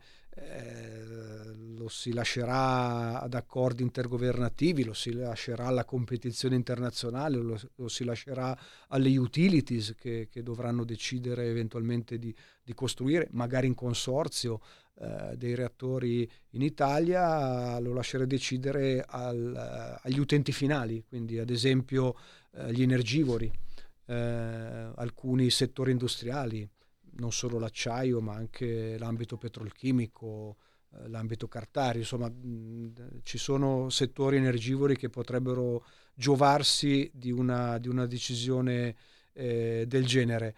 Eh, devo dire che la, la stima attuale di, di, di costi dell'energia elettrica eh, prodotta da centrali di nuova generazione eh, viaggia come ora di grandezza tra i 50 e i 100 euro al megawattora. Se guardiamo a uno o due anni fa eh, eh, è tanto, se guardiamo ai picchi raggiunti durante questo ambito di crisi è poco. Eh, la cosa importante è che un, un prezzo in, in, questa forchetta potrebbe realisticamente rimanere stabile per decenni. Eh, e questo forse è ciò che fa premio uh, per gli utilizzi industriali. L'industriale vuole sapere eh, se ha a disposizione l'energia nella quantità giusta, eh, verosimilmente per molte ore, in alcuni casi più di 8.000 ore all'anno, eh, e a prezzi prevedibili e stabili nel tempo. Eh, il costo dell'energia elettrica da nucleare è soprattutto il costo di investimento iniziale. Quindi se anche eh, fra 10-20 anni il costo dell'uranio dovesse triplicare o decuplicare, questo avrebbe un impatto limitato sul costo di produzione. Quindi il tema vero è eh, essere certi che la costruzione venga svolta nei tempi e, e nei costi previsti. Eh, detto questo, le opportunità per gli industriali sono, sono, interessanti proprio per la stabilità nei prezzi, la, la sicurezza dell'approvvigionamento. 30 secondi di pausa e torniamo subito. Stai ascoltando Radio Libertà. La tua voce libera, senza filtri né censura. La tua radio. E allora, rieccoci, siete sempre sulle magiche, magiche, magiche onde di Radio Libertà. Questo è sempre Zoom, il drive time in mezzo ai fatti. Antonino Danne è il nostro gradito ospite, il professor Marco Enrico Ricotti, che è docente di impianti nucleari al Politecnico di Milano. Si sta parlando della magnifica parola con la N, che pronunciarla in questo paese è come bestemmiare, nucleare, ma noi qui lo diciamo senza alcun problema. Allora, Dino dalla provincia di Brescia le scrive, professore, al 346-642-7756. A parte le morti di Chernobyl, ma gli effetti devastanti sui sopravvissuti, io allora mi ricordo benissimo di quegli effetti. E tuttora Chernobyl, una città di 60.000 abitanti, ora spettrale. Vorrei sapere dal professore di questi di cui non ne parla nessuno. Sarebbe importante sviluppare la ricerca sulla fusione anziché sulla fissione, secondo me. Vorrei un parere del professore. Il professore qua. Prego. Ma allora, eh, anche qui eh, ehm, suggerirei al, all'ascoltatore di eh, andare a prendere i documenti eh, ufficiali eh, prodotti dall'Organizzazione Mondiale della Sanità, eh, dall'Agenzia Internazionale dell'Energia Atomica e andare a vedere effettivamente qual è stato l'effetto dello scenario gravissimo incidentale di Chernobyl eh, e scoprirebbe che alcuni numeri eh, proposti, indicati da, da, alcune organizzazioni sono assolutamente fuori, eh, fuori fase, non, non, non, hanno fondamento scientifico. Ehm, detto questo, eh, un incidente come quello di Chernobyl eh, sarebbe mh, praticamente irriproponibile, eh, non, non, proponibile oggi, eh, perché la tecnologia eh, era solo una tecnologia tedesca, una, scusate, una tecnologia russa, eh, perché non c'era il contenitore, per una serie di, di motivi tecnici, ma soprattutto eh, in quel periodo si stava eh, assistendo alla dissoluzione dell'URSS, quindi un, un, problema di natura politico-gestionale e, e, e anche di, di, rapporto proprio col, con la popolazione, tant'è che a Fukushima sono riusciti a evacuare 100.000 persone, cosa che si sono guardati bene dal fare eh, eh a Chernobyl, non li hanno neanche avvisati. Eh, la fusione eh, sicuramente la fusione è, è, opportuno, è opportuno, spenderci eh, sforzi, intelligenza e, e soldi. Eh, non, è, eh, non, è, una tecnologia per, per domani, ecco. Eh, anche le, le, ottime previsioni eh, dichiarate dall'amministratore delegato di Eni nei giorni scorsi, dottor Descalzi, eh, circa la possibilità di vedere al 2030-35 eh, una, un reattore a fusione in funzione, eh, diciamo, sono, sono, ottimistiche se, se pensiamo a, ai tempi invece che ancora servono per l'avvio del principale progetto a livello internazionale che è ITER eh, in Francia. Eh, loro prevedono al 2035 di attivare la macchina eh, però è, è, uno step fondamentale ma che porterà ragionevolmente al 2045-2050 ad avere demo, cioè il primo dimostratore commerciale eh, della produzione di energia elettrica da, da fusione. Eh, nel frattempo, mentre ci prepariamo alla fusione, eh, la fusione sarà comunque un, una macchina nucleare, eh, perché non sviluppare in contemporanea eh, per un, un, tempo più immediato, di, di, utilizzo più immediato, nuove tecnologie per la fissione. Certo, tipo il famoso reattore mangiascorie che stanno sviluppando i russi. Sì, eh, allora qui eh, vale la pena di aprire una piccola finestra, sì. reattori di quarta generazione, eh, ce ne sono diversi allo studio al mondo, la novità eh, italiana è eh, beh, da una parte eh, lo sviluppo di, di, questa tecnologia di reattori raffreddati al piombo da ansaldo nucleare eh, da Enea a livello europeo siamo leader in, in, questa, in questa, proposta eh, anche con la collaborazione delle università italiane.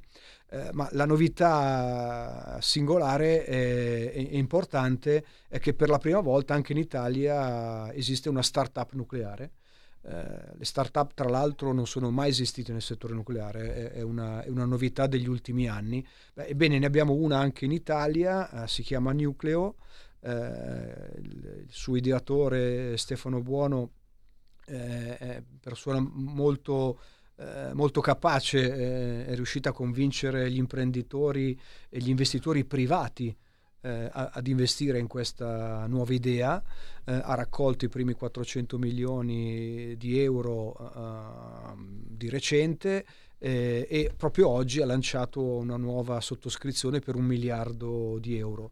Eh, ricordo che la stessa cosa è capitata in America eh, con la startup di Bill Gates, ma la stessa Commonwealth Fusion System nella quale sta investendo Eni beh, è riuscita a, a, a, raccogliere quasi 2 miliardi di investimenti da investitori privati.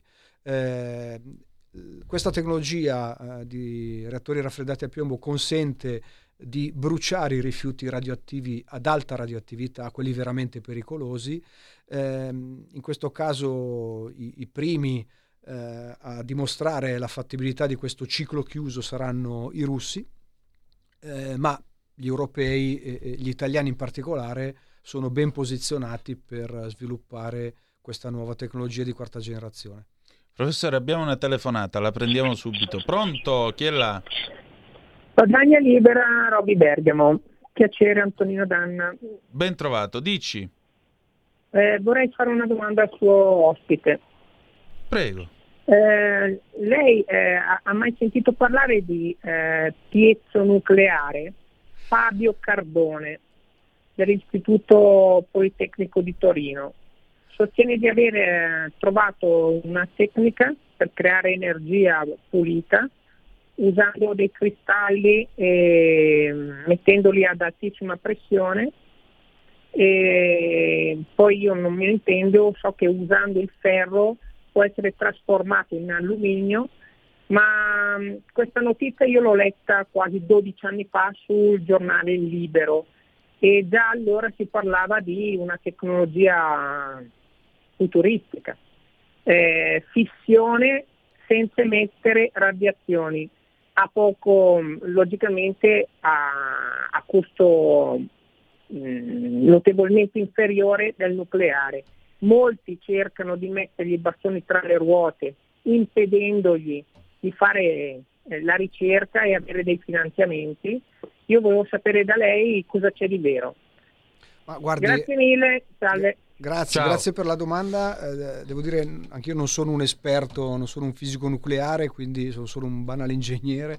Eh, ho partecipato a, a un, un, paio di, di, seminari alcuni anni fa proprio su questa eh, nuova tecnica proposta da, dai colleghi del Politecnico di Torino. Eh, direi che fa un po' eh, il paio è, è simile a, alle, ad, ad, altre proposte, ad altre innovazioni che sono emerse eh, negli anni passati, ne cito una, la fusione fredda. Eh, devo dire che non si tratta di essere eh, tifosi, eh, si tratta semplicemente di eh, eh lasciar lavorare i tecnici e gli scienziati, eh, dopodiché la, la, la, sperimentazione, la dimostrazione galileiana eh, del, del, fatto dirà se, se, questa è un'opportunità oppure no. Quindi rimaniamo, credo tutti, in attesa eh, sperando che, che, possano essere proposte eh, soluzioni eh, basate su, su, dati sperimentali che dimostrano la fattibilità eh, di, di, questa tecnica, quindi ripeto sia per eh, la, la, produzione via piezo, piezoelettrica sia per la fusione fredda come per altre eh, altre iniziative innovative che, che, potrebbero emergere nei prossimi anni. Insomma, Galileo ci, ci ha insegnato una, un metodo che è particolarmente prezioso. Professore, senta, noi siamo purtroppo in chiusura, però io intanto la ringrazio e spero di averla di nuovo mio graditissimo ospite. Grazie qui. a voi. No, no, grazie, glielo, sto, glielo dico io veramente di cuore, professore. Eh, però le, le, vorrei chiedere questo in conclusione. Eh, il nucleare in questo benedetto paese, al di là della visione politica, delle ideologie e così via, il nucleare, prima di tutto, è sicuro sì o no? Perché qui ogni volta si agita sempre lo spettro di Chernobyl, ma mi permetto di dire che quando i fisici occidentali pensavano reat- ai reattori di Chernobyl, erano tutti uomini di scienza, ma secondo me qualcuno faceva gli scongiuri, perché effettivamente è un reattore che non aveva le cinture di sicurezza sostanzialmente. Era come lanciare una Ferrari a 300 all'ora senza avere né l'airbag né tantomeno i freni, perché il problema è che manco i freni aveva quel reattore, non, non l'airbag. Uno. Due. Al momento il nostro paese cosa sta facendo sul piano nucleare? Cioè lei, eh, al di là dell'attività ovviamente di insegnamento e di ricerca, Mm, con il gruppo Energy, con le realtà a cui lei appartiene, che cosa state facendo per eh, l'atomo di pace, come si chiamava negli anni 50, che poi dovrebbe essere forse l'unico atomo possibile come lo volle Fermi? Ma guardi, sulla sicurezza, e aggiungo io sui rifiuti nucleari, eh, ripeto quanto suggerito prima, ehm, andate a, a guardare i dati eh, i dati proposti da organizzazioni, da enti, eh, ehm, eh, permettetemi il termine, eh, seri, insomma, sui quali si può fare eh, affidamento, dati scientifici, dati tecnici. Eh, ricordo che avessimo avuto a Fukushima un reattore di terza generazione, quindi non sto parlando di SMR, di Small Modular Reactors, non sto parlando di reattori di quarta generazione, no. Sarebbe bastato un, un reattore, un, un, best in class, come, come si dice, una, un reattore di terza generazione che stanno costruendo e hanno costruito in Cina, eh, in America, in Francia, in Finlandia, negli Emirati Arabi addirittura, beh, non avremmo avuto molto probabilmente lo scenario eh, incidentale che si è verificato. Eh, quanto alla, alla seconda domanda, eh, siamo veramente un paese molto singolare, non solo perché le aziende eh, italiane eh, stanno da decenni sul mercato internazionale pur non avendo un mercato domestico, eh, ma anche come, come, aziende, come enti e come università che fanno ricerca eh, siamo in una condizione particolarissima. Io ricordo eh, no, non ho tema di, di, di, citare nomi e cognomi, ma dal 2018, ehm, eh, quando insomma, il, il, primo governo Conte eh, è entrato in carica, eh, per volontà eh, del partito di 5 Stelle, la parola nucleare è stata espunta dalle, eh, dai documenti e dalle iniziative nazionali, mentre prima eh, c'era un minimo di, di, di, finanziamento alla ricerca nucleare eh, che nessun governo precedente si era sognato di, di, mettere in discussione, governi di centrodestra, governi di centrosinistra, beh, eh, con questo tipo di approccio eh, in Italia sono stati messi zero euro eh, sulla ricerca nucleare da fissione. La fusione è andata avanti eh, stabilmente. Beh, noi nel 2021, gli italiani, intendo le università, i centri di ricerca, Enea, eh, Istituto Nazionale di Fisica Nucleare e le aziende, eh, hanno fatto il record eh, di vittoria, insomma, di, di, di, selezione dei progetti di ricerca in ambito europeo eh, quindi 24 su 47. Sui 47 progetti nel 2021 finanziati da Euratom, più della metà vedevano la partecipazione eh, o addirittura la leadership di italiani. Eh, devo dire che questo è molto singolare. A me fa rabbia. A me fa rabbia. Ma a me fa, fi- lei... fa, piacere. No, da un lato sono orgoglioso con lei, ci mancherebbe, ma il fatto che non vi abbiano dato neanche un euro per fare ricerca e poi andate a vincere in Europa, questo mi fa rabbia, permetta. Non Beh, per però, voi, anzi, però vuol dire che, che, che, siamo bravini, ecco, esatto, questo di riusciamo a competere a livello europeo. questo di sicuro, questo di sicuro. Grazie. Grazie a voi. Allora, noi chiudiamo qui la nostra trasmissione, adesso il Qui Parlamento, abbiamo Laura Cavandoli nella commissione MPS sulla morte di David Rossi, poi ci salutiamo con la canzone d'amore di stasera di Lucio Battisti dal suo primo album eh, con eh, Panella, Fatti un pianto del 1986. Ci si ritrova domani alla solita ora, 18.05 trattabili. Grazie per essere stati con noi e ricordate che malgrado tutto, the best is yet to come, il meglio deve ancora venire. Vi ha parlato Antonino Danna. Buonasera. Qui Parlamento. La seduta è aperta. Invito la deputata segretaria a dare lettura del processo verbale della seduta precedente. Processo verbale della seduta del 17 marzo 2023, articolo 11 del regolamento, Presidenza Mulè. La seduta comincia alle 9.30 con l'approvazione del processo verbale della seduta del 15 marzo 2023. Il Presidente dà conto delle missioni. Si passa allo svolgimento di interpellanze urgenti alle quali rispondono la sottosegretaria Ferro e il Vice Ministro Sisto. Intervengono i deputati Stumpo, Maggi.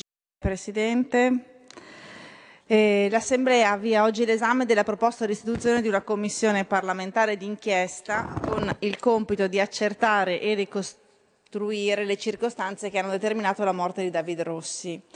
Ricordo che il 6 marzo 2013, quindi più di dieci anni fa, David Rossi, che era responsabile dell'area comunicazione del Monte Paschi di Siena, è stato trovato senza vita dopo essere precipitato dalla finestra del proprio ufficio nella sede storica della banca eh, di Rocca Salimbeni, era Vicolo Montepio.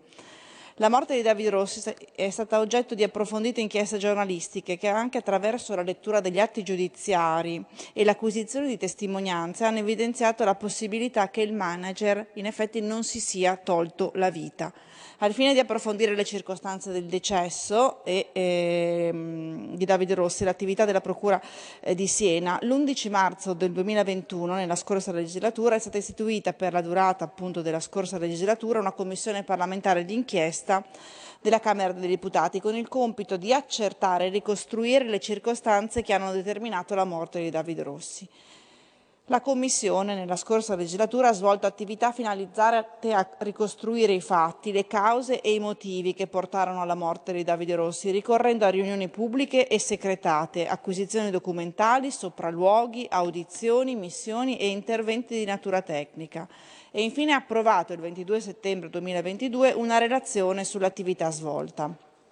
Tuttavia l'anticipata conclusione della diciottesima legislatura ha comportato l'interruzione dell'attività d'inchiesta dopo solo 14 mesi e ciò, come si legge nella relazione, non ha permesso di porre in essere alcune attività che avrebbero consentito di arricchire in maniera significativa il corredo probatorio. Passando quindi all'esame del contenuto della proposta di legge, segnalo che l'articolo 1 istituisce per la durata di tutta la diciannovesima legislatura una commissione parlamentare d'inchiesta, sulla morte di David Rossi ai sensi dell'articolo 82 della Costituzione. Si tratta di una eh, commissione eh, monoparlamentare, quindi relativa solo alla Camera dei Deputati. Alla commissione sono attribuiti i seguenti compiti ricostruire in maniera puntuale i fatti, le cause e i motivi che portarono alla caduta di Davide Rossi dalla finestra del proprio ufficio nella sede del Montepaschi di Siena eh, e le eventuali responsabilità dei terzi esaminare e valutare il materiale raccolto e i risultati conseguiti con riferimento alla morte di Davide Rossi dalle relative inchieste giornalistiche e indagare sulle vicende a lui collegate, come denunciate e rese pubbliche attraverso le medesime inchieste.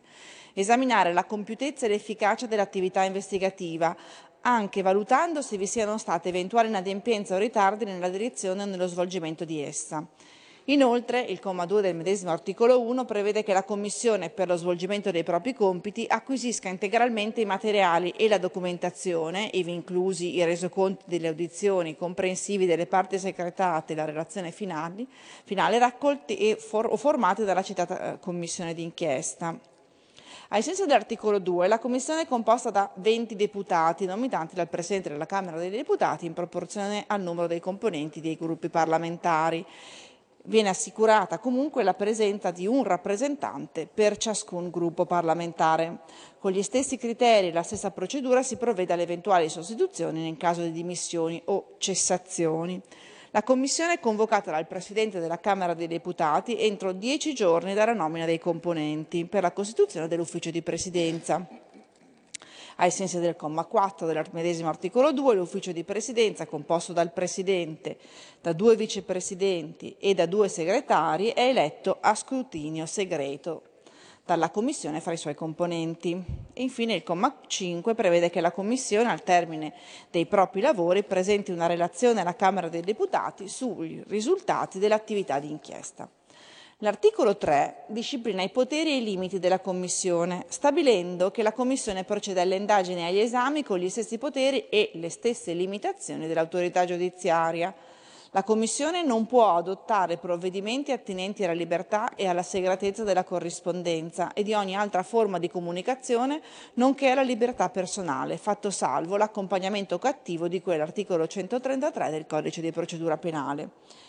A tale proposito si rammenta che l'accompagnamento coattivo consiste nell'ordine impartito dall'autorità giudiziaria attraverso un proprio decreto motivato di condurre una persona alla sua presenza, se occorre anche con la forza. Le ipotesi sono tassativamente previste dal codice di eh, procedura penale, gli articoli 132 e 133. L'articolo 3 in esame prevede la facoltà per la Commissione di acquisire copie di atti e documenti relativi a procedimenti e inchieste in corso presso l'autorità giudiziaria o altri organismi inquirenti, nonché copie di atti e documenti relativi a indagini e inchieste parlamentari, anche se coperti da segreto, e stabilisce che la Commissione garantisce il mantenimento del regime di segretezza fino a quando gli atti e i documenti eh, trasmessi in copia sono coperti dal segreto. Per il segreto di Stato, nonché per i segreti d'ufficio professionale e bancario, si applicano le norme ordinarie vigenti. È sempre opponibile il segreto fra difensore e parte processuale nell'ambito del mandato. Per le testimonianze rese davanti alla Commissione si applicano le disposizioni degli articoli dal 366 al 384 bis del codice penale che riguardano una serie di delitti contro l'attività giudiziaria che vanno dal rifiuto di atti legalmente dovuti alla simulazione di reato, dalla calunnia, autocalunnia, dalla falsa testimonianza, alla falsa perizia, interpretazione, dalla frode processuale, all'intralcio alla giustizia, favoreggiamento personale o reale, alla rivelazione dei segreti inerenti a un procedimento penale. Qui Parlamento. Avete ascoltato Zoom, il drive time in mezzo ai fatti.